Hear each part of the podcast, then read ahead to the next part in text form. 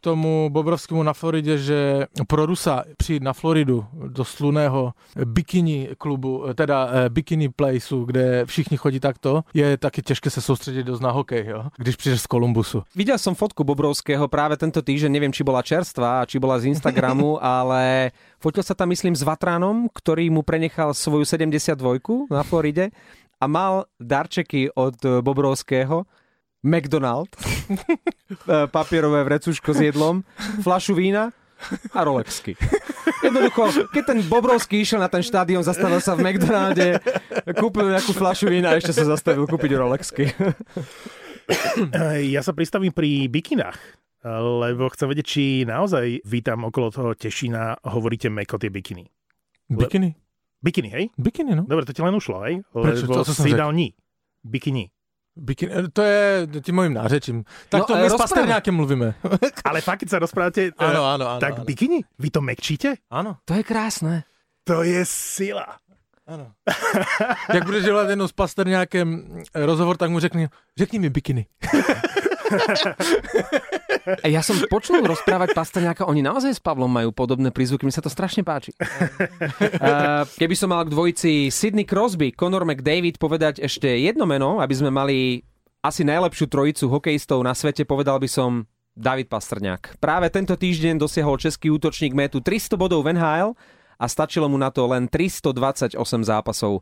Pavel Tvarčík má určite podporí, Martin Fenčák sa zase poteší, že vo vzájomnom zápase môjho Detroitu a jeho Vancouveru zvíťazili Canucks 5-2. Ja som Marek Matušica a počúvate podcast Traja chlapi na pive, chalani ahojte. Všetkých zdravím, ahojte. Ahoj. Spomínali sme v úvode Davida Pastrňáka, ten je momentálne najlepším strelcom celej ligy s desiatimi gólmi, ale najproduktívnejším hráčom momentálne je obranca, a to sa nestáva často, John Carlson z Washingtonu, 11 zápasov, 20 bodov, hovorím wow. To je nenormálne. To, ako on vidí tých spoluhráčov, to, akým spôsobom funguje na tom mlade, to je vysoká škola hokeja. Na druhé straně ale je třeba říct, že eh, když se podíváš na tu hru toho Washingtonu, tak v, v posledním zápase hrál ve dvojici s uzdraveným Kemplim a předtím s tím...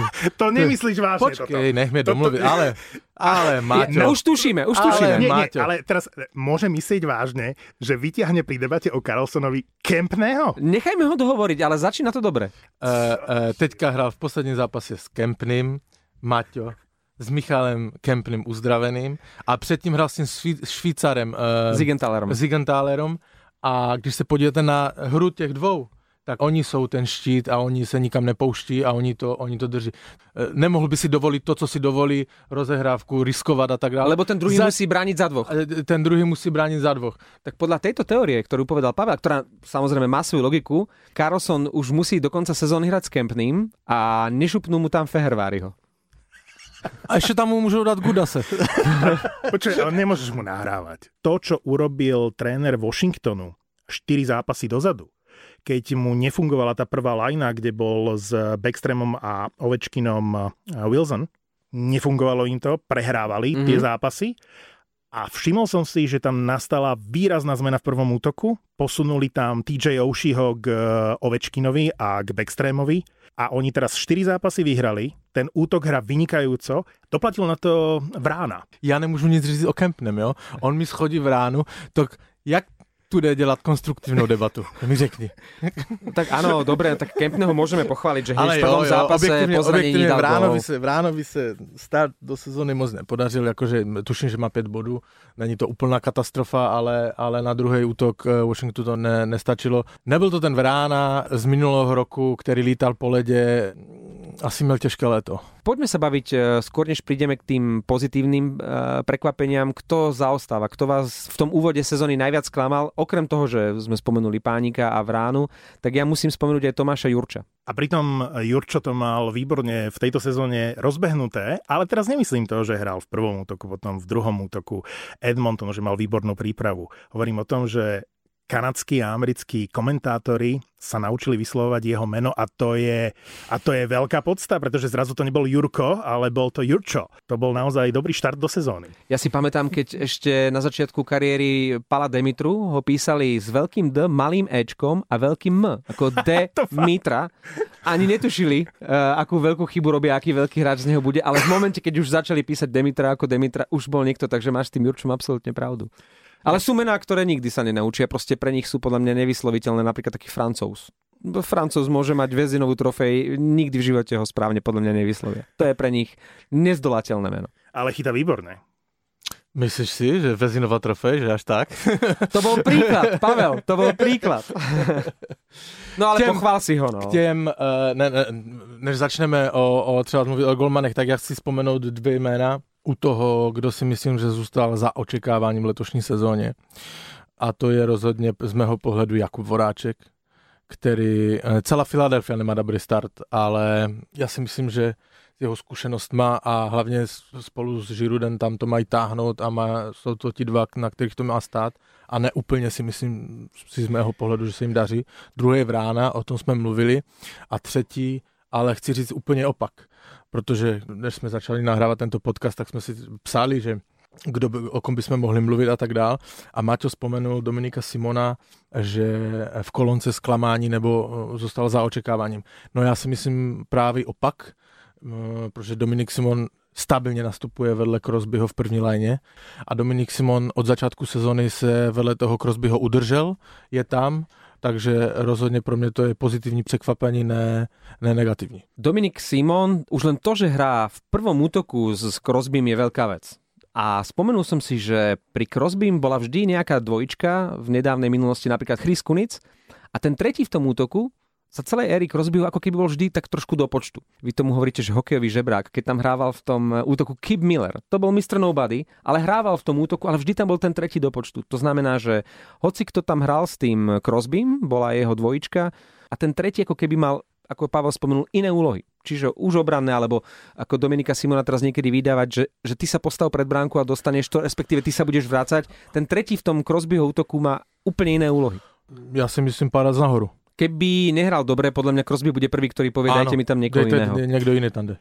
Tu to sa... som zviedavý, co řekneš teďka. No vysvetlili ste mi to. Ak je Dominik uh, Simon ten tretí je. v tej lajne, tak uh, beriem a rešpektujem a díky za vysvetlenie. Chcel som povedať uh, k Filadelfii jednu vec. Travis Konekny, konečný e, je veľkým pozitívom tejto sezóny mm-hmm. a mhm. on pre mňa je v kategórii hráčov, ktorí sú veľkým prínosom pre mužstvo, pretože prvej line Philadelphia to vôbec nejde, Voráček, Žiru, Van Rimsdijk a naopak ťaha to momentálne tá druhá lajna Konekný, Couturier a Lindblom.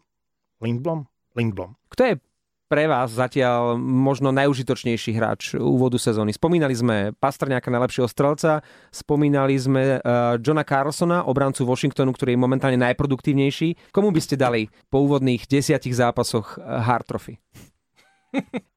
Nebudem vyťahovať prvý hviezdny útok Coloreda alebo dve najväčšie hviezdy Edmontonu, to je také kliše. Dokonca nepôjdem do kategórie Hard Trophy. Chcem spomenúť hráčov, ktorí ma upútali v bráne Arizony Darcy Kemper. Na Floride sa im páči v druhom útoku s číslom 10 Brad Connolly.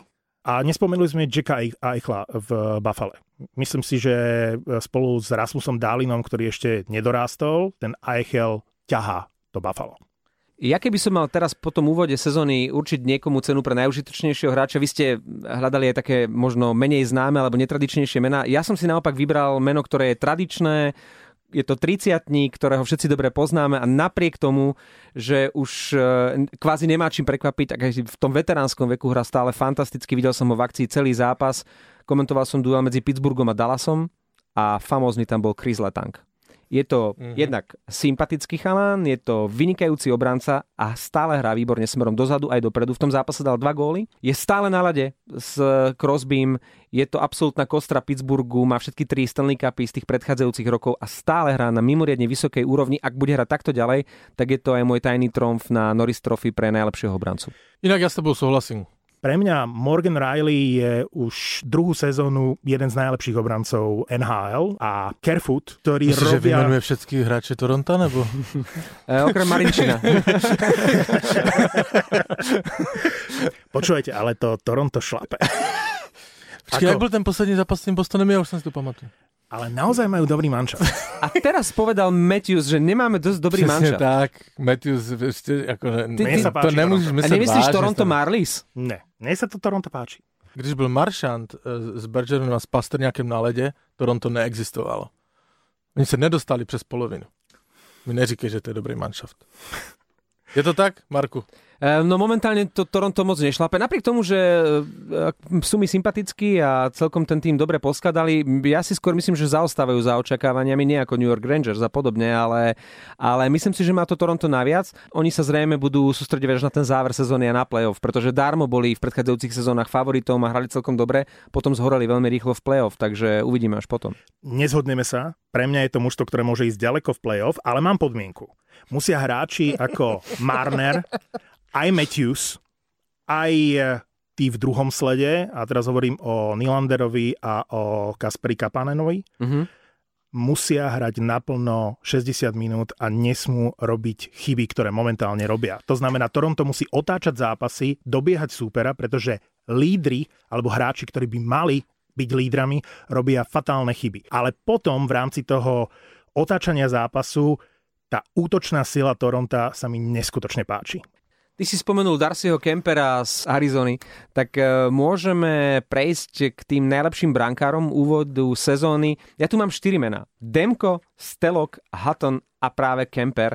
Toto je prvá štvorica najlepších brankárov v hodnotení gólového priemeru, čiže niečo ako malá brankárska revolúcia, pretože sa tam na špičke objavujú úplne iné mená ako tie tradičné z predchádzajúcich rokov, takže výmena generácií na brankárskom poste?